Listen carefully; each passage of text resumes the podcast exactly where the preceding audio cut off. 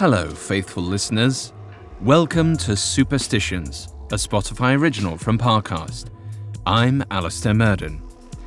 If you're just joining us, our show takes the history and cultural background of behaviors we take for granted, like walking under a ladder or avoiding the number 13, and tells stories about how they affect human lives. Now, today's superstition is one you do not have to go outside for. It can and will find you very much at home. You see, architects can be very specific when planning out a house, and according to some cultural traditions, the number of steps in a house can determine the fortune of those that live within. Filipino architects abide by this superstition, which holds that the number of stairs in a house cannot be a multiple of three. The tradition holds that you should count the stairs as you go up, saying oro, plata, mata, oro, plata, mata, until you reach the final step. In Spanish, these words essentially mean gold, silver, and death. If your final step falls on death, your own home has cursed you with bad luck. You can find episodes of Superstitions and all other Spotify originals from Parcast for free on Spotify or wherever you listen to podcasts. Coming up, the story of a building that flaunted every architectural superstition. It feels like we're all being told to go on this diet, take that supplement. Ozempic will give you depression, but you know what'll cure that? Weed. Or you could try to balance your hormones. At Science Versus, we're like, what the f is going on? Forget the crap online and listen to Science Versus. Just the facts.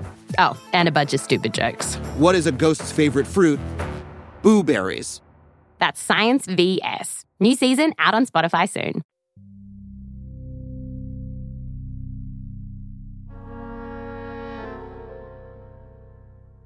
Everyone knew there was something off about Bontoc House. Designed by famous architect Rodrigo Bontoc, it was a perfectly ordinary residence in many respects three bedrooms, two bathrooms, a basement, an attic, a living room, a kitchen with a walk in pantry. Perhaps it was the lavish design of the place. You wouldn't know it from the modest residential neighborhood, but once you stepped inside, you could see a cavernous entrance hall and three flights of mahogany stairs, two leading up and one leading down. These stairs felt the weight of many generations. Children who became parents, parents who became grandparents, these stairs were well acquainted with death. The story I'm about to tell you is from the recent past, maybe 20 years or so ago. Some of the individuals involved are even still alive, having recovered from the events that transpired that summer in Bontoc House. Some, but not all.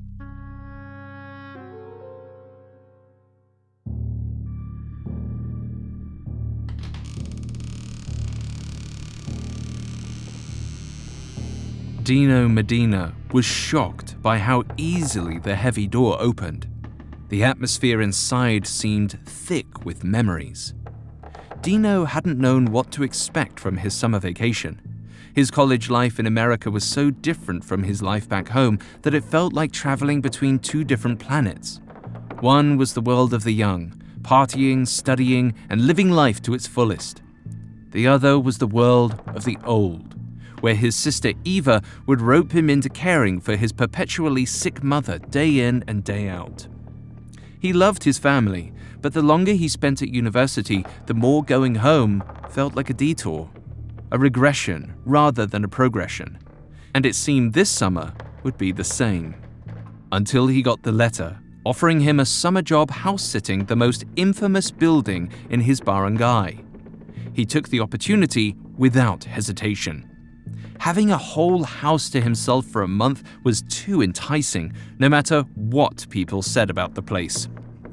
He could read without interruption, have company over without telling his sister or mother, dive into his myriad of work study applications for the next semester, it was total freedom. As long as he picked up the mail and scared away vandals. It even seemed like the house itself welcomed him. As Dino stepped into the entranceway, the door swung shut behind him, slamming with a force that shook the walls. As if in response, something fell from the rafters and landed at Dino's feet. It was an ancient coin, a single piso, probably minted in 1898 from the look of it. It reminded him of something his mother once told him. Houses in the Philippines, especially older ones, were often built with coins embedded in the foundations as a seal against bad luck. This coin must have somehow been squeezed out of its resting place by decades of building pressure. Dino didn't think of it as anything more than a bit of luck as he pocketed the coin. But counting on any kind of luck when it comes to Bontoc House is a risky thing. For Rodrigo Bontoc designed this house specifically to test the superstitious practices of his colleagues. Even Dino could tell that something felt wrong about the place, though he couldn't put his finger on the reason. He hadn't paid any mind to the aratiles trees lining the front garden, nor had he consciously recognized how odd it was for the house to face west rather than east or that the staircases all bent ever so slightly to the left.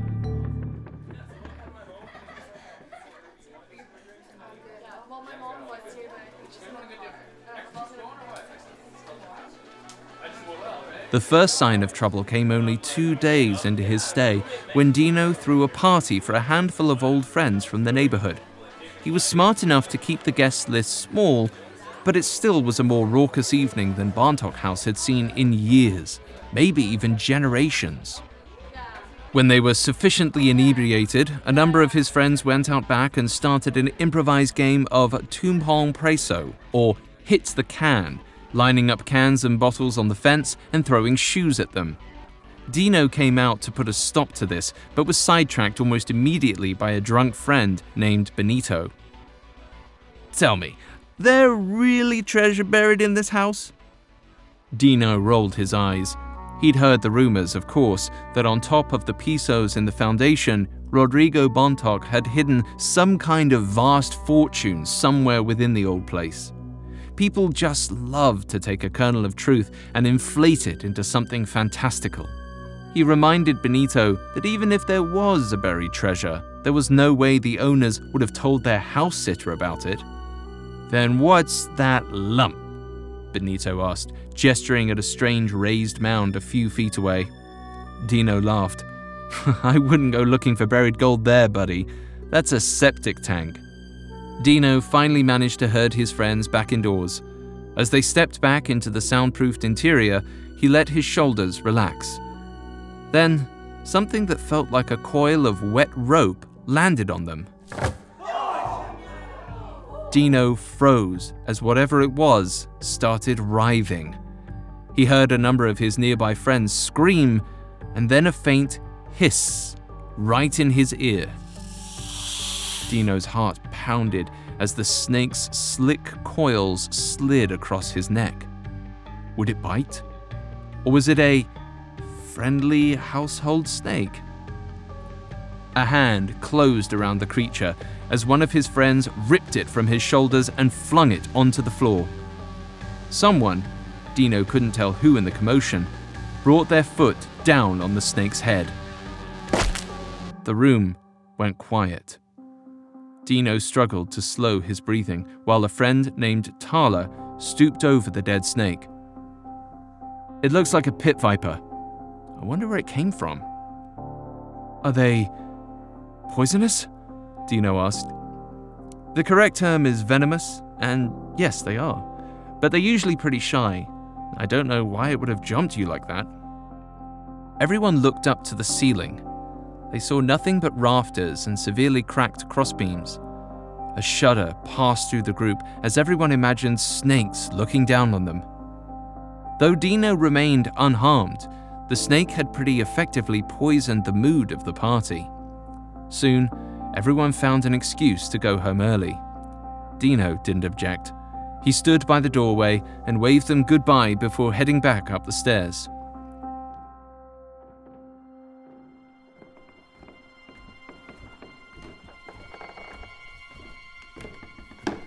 As he crossed each one, he counted to himself, a habit from his childhood. Oro, plata, mata. Oro, plata, mata. Oro, one. Plata, two. Mata, three. Rinse, repeat, until the top of the stairs. Oro, plata, mata. He stopped. Eighteen steps. A shiver ran up his spine and then he tried again. Oro, plata, mata. This time, he ended on plata. He tried again and landed on oro. With a gulp, he mounted the steps again and ended on mata. Was he too drunk to count properly? Or did the number of steps in this house change every time he walked up or down? But the alcohol soon won out over his curiosity, and he went upstairs to go to sleep.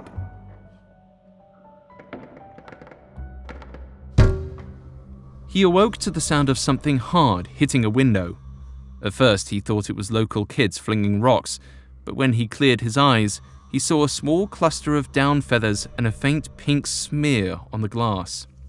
He opened the window and looked down to the yard below.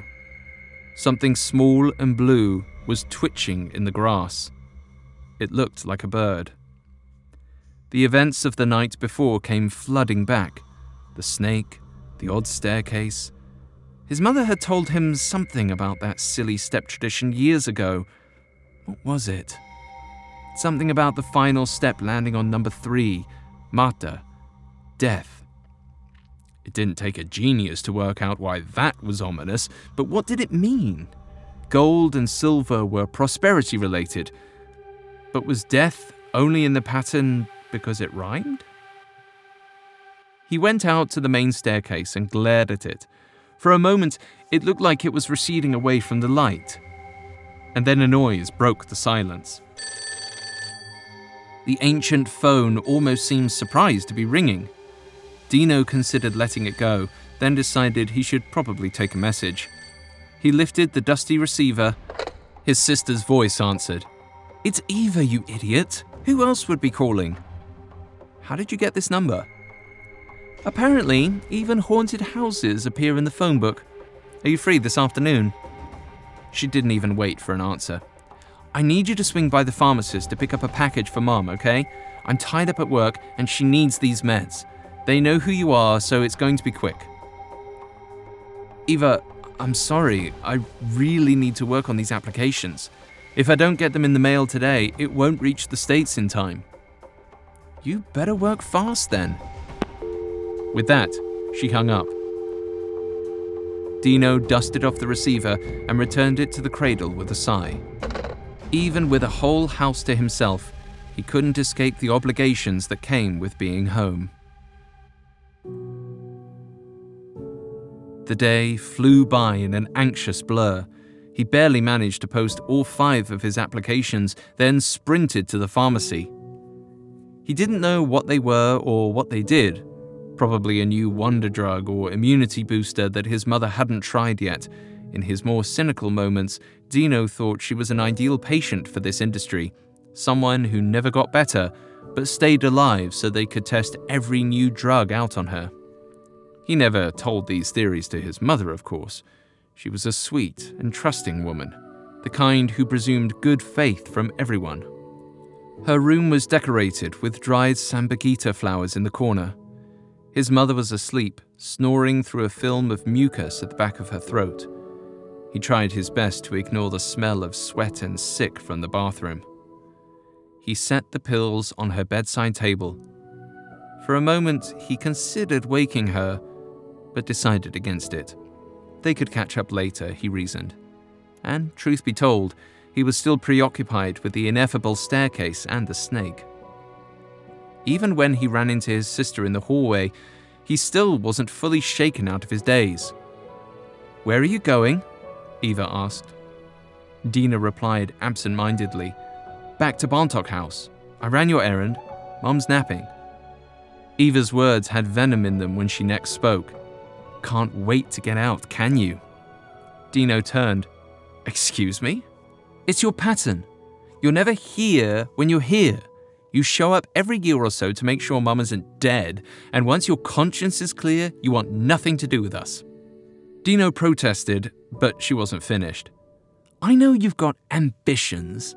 I know you've got a life that's thousands of miles away from ours, but you keep bringing the distance back with you every time you visit. Mom is too nice to say it, but I'm all the family she has left. You're just a ghost. Dino didn't invite his friends over after that. Whether it was the confusing omens or his sister's accusation, he couldn't say. Either way, the best course of action, it seemed, was to keep quiet and let the rest of his time in Bontoc House pass without incident. And it might have done, if not for the reputation of the place. See, Benito was not the only one who had heard the rumors of buried treasure. Though a relatively local and obscure myth, it had reached the ears of a certain American. And like most Americans, where there is treasure, he saw opportunity. On Dino's 26th night at Bontoc House, it was beset by a horrible windstorm.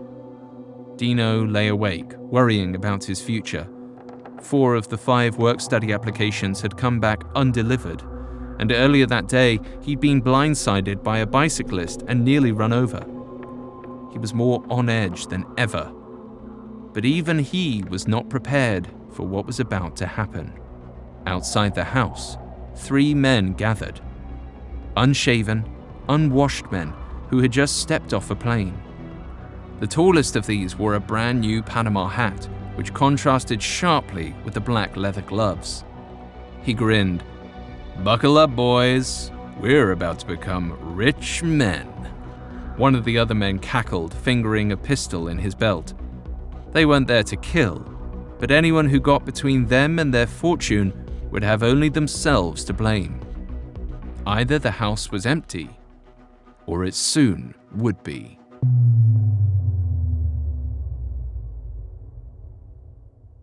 Coming up, Dino's cushy summer job turns deadly. You discover their practices, seek their advice, and let yourself become more vulnerable than ever before. They have the ability to heal what the doctors can't, or so they say. Hi, listeners. It's Vanessa from the Parcast series Cults. Be sure to check out our four part special on miracle healers airing right now. Meet figures from around the world who claimed powers and pushed remedies, but harbored more sinister intentions. You don't want to miss it.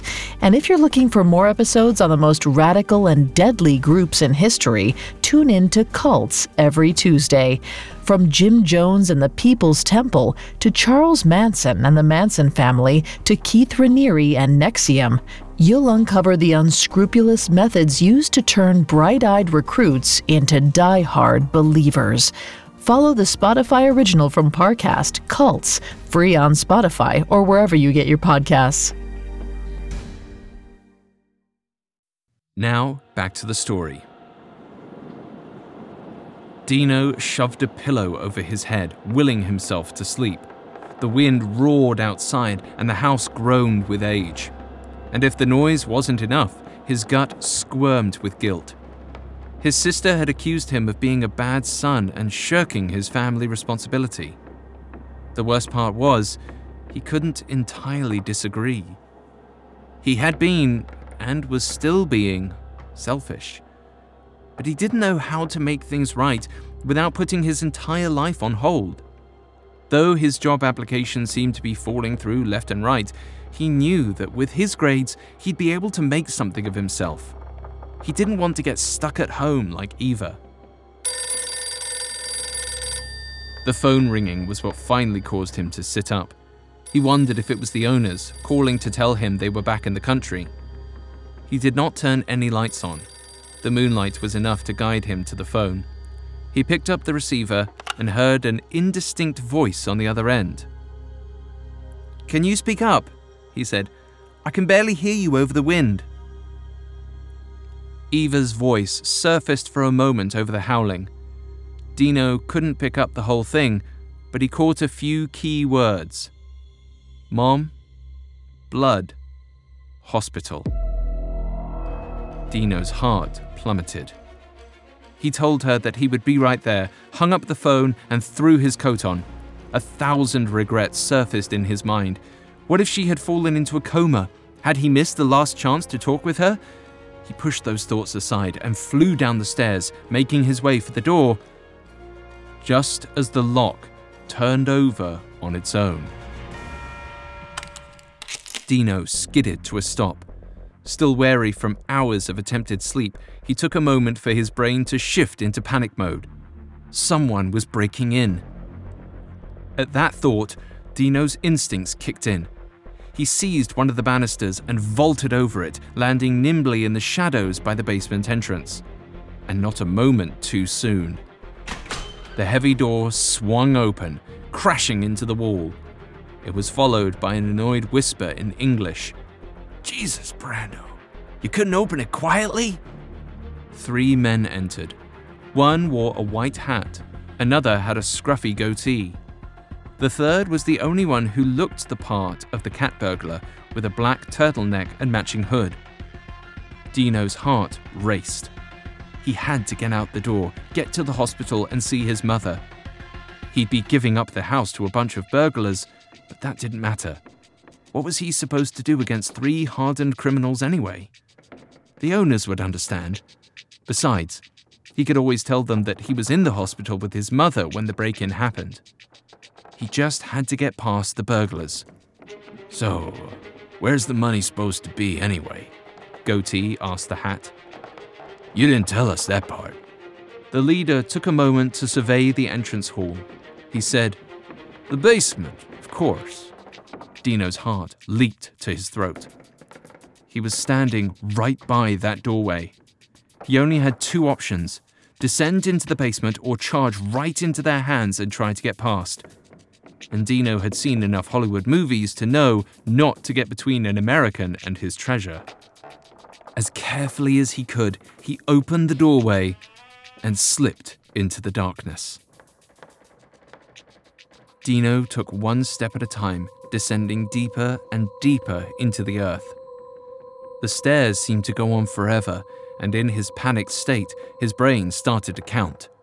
Oro, plata, mata, oro, plata, mata, oro, plata, mata. He reached the basement and felt his way into a corner just as two flashlight beams followed him down. The white hat of the leader practically shone in the darkness.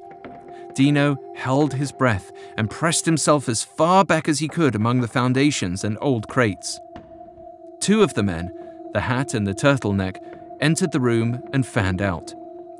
Dino inched his way toward the stairs, hoping that he could make a break for it without anyone noticing. The criminals looked almost as nervous as he was. The house was creaking and groaning like some kind of sleeping monster, and they hadn't even seen how cracked and worn some of these beams were. Dino prayed the house didn't collapse while they were all in the basement. And then, one of the flashlight beams snapped to his face, and a voice growled, Look what we have here. Dino's breath caught. The flashlight beam was only a few feet away, just like hit the can. Dino slipped off a shoe and flung it at the light. He heard the boot connect and heard the burglar's cry of surprise and pain. The beam flailed wildly, and Dino was off, running as fast as he could back up the stairs. He took three at a time, not caring how much noise he made. The men wouldn't chase him out onto the streets. Once he crossed the threshold, he'd be safe. But then he saw the man with the goatee standing by the doorway, pistol in hand. The man fired wide, causing Dino's ears to ring with the shock. He turned and booked it for the second story. The gun went off again, and this time he felt the wind of the bullet ruffle his hair. Another groan echoed through the building. His vision blurred before him. For a moment, It seemed like there weren't 18 stairs before him, but 1800. Then his toe caught on the landing and he went sprawling. He rolled over and looked up to see the leader of the group looming over him. The man grinned. Now, I think we've gotten off on the wrong foot. Who are you? The other two burglars joined him, Turtleneck eyeing his trigger happy colleague warily. Dino looked between the three men. They looked desperate, wolfish, and not a little silly in the moonlight. But he couldn't bring himself to say anything clever. I'm the house sitter. This caused raucous laughter from all three burglars. The leader in the Panama hat knelt down and said, Look, there's no need for anyone to get hurt. We're just going to hold on to you for a while to make sure you don't do anything stupid. Once we get our money, we'll be out of here. What money? Dino asked. The bandit in the Panama hat responded by grabbing him and leading him to the basement entrance. And that was where he made his biggest mistake.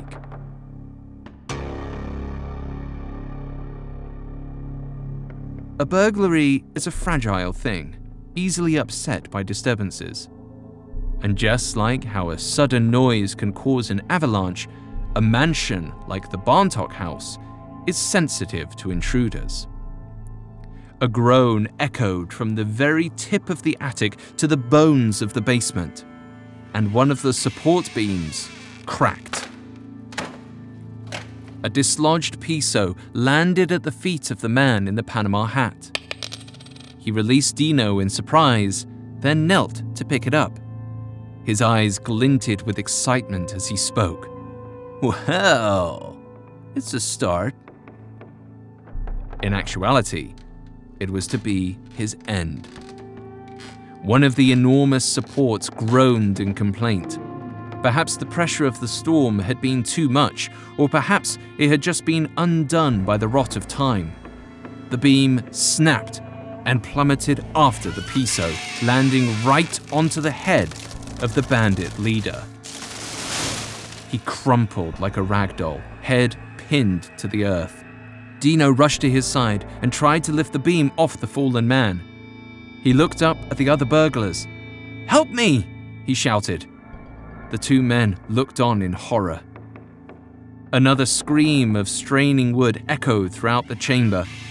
The man with the goatee shouted, panicking, We gotta get out of here! The house is gonna collapse any minute! The man in the turtleneck shrugged. Looks like he's your problem now, kid. He scooped up the leader's discarded Panama hat and vanished out the door. Distant police sirens showed that the would be thieves had made the right call. The man in the goatee fled a moment later. Pushing with all his might, Dino rolled the support beam off of the bandit. His scalp was a bloody mess, but at least his hands were still twitching. Dino, in an attempt to calm himself as much as the wounded man, said, It's your lucky day. I was actually just heading to the hospital.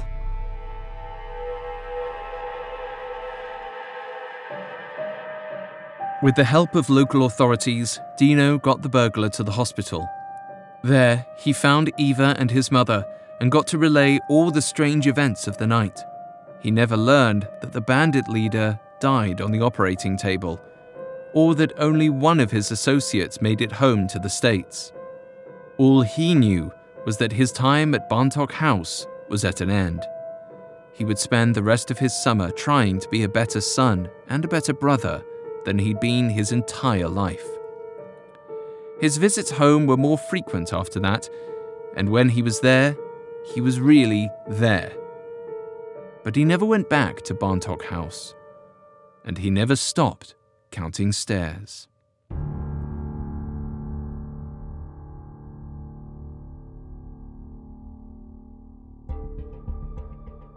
Although today's superstition is specific to the Philippines, it's yet another example of a belief built around the number three. There's a popular myth that celebrity deaths come in threes, for instance, which we unpacked on our sister show, Urban Legends. It's the most basic form of pattern recognition we have.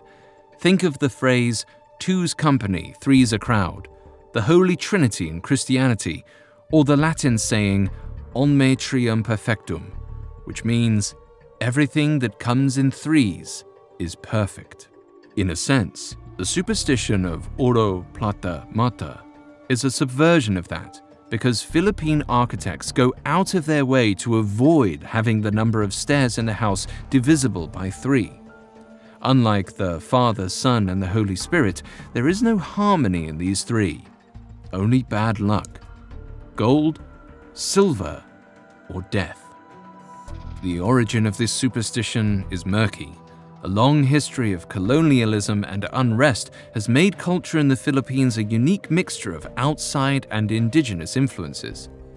The fact that both the foreign powers that colonized the Philippines were highly Christian nations, the Spanish Empire and the United States of America respectively, might have something to do with this fixation on the number three, but the research to support that is scarce. The other peculiar aspects of Bontoc House in today's story are references to similar architectural beliefs throughout the Philippines. Staircases are supposed to be bent to the right, as it is the most righteous path. And aratiles trees are supposedly an omen of illicit pregnancy. Snakes on the grounds are supposed to be good luck, unless they stick around for too long. Perhaps most unsettling is a vague superstition around septic tanks that they should not rise above the ground level, and if they are, it's a sign of doom. Perhaps because they start to look like tombstones. Bontoc House was clearly constructed by someone who wished to tempt fate at every turn, though the one area that remained in line with tradition was the coins embedded into the pillars. These are supposedly a seal of good luck.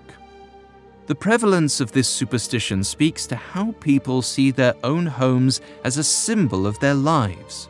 Our homes aren't important simply because all our stuff is there. They have to be emblematic of our own fortunes and misfortunes.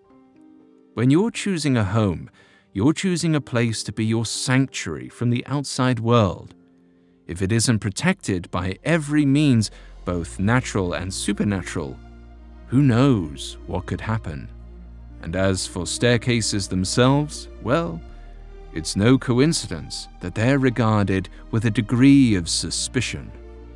Like we mentioned in our episode about walking under a ladder, it's worth remembering how many people a year are injured or killed falling down the stairs. It's a part of our daily lives, our homes. So, perhaps that's the fear behind this Filipino superstition. The reason we count oro, plata, mata.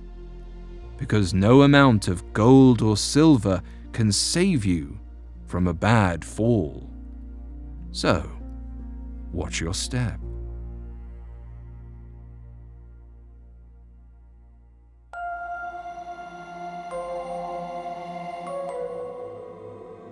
Thanks again for listening to Superstitions.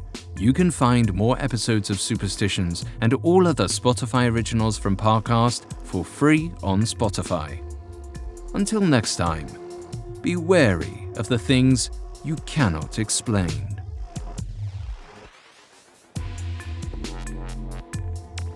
Superstitions is a Spotify original from Parcast. It is executive produced by Max Cutler, sound designed by Kenny Hobbs, with production assistance by Ron Shapiro, Carly Madden, and Erin Larson. This episode of Superstitions was written by Robert Teamstra, with writing assistance by Andrew Kelleher, fact checking by Anya Bailey, and research by Brian Petrus. I'm Alastair Murden.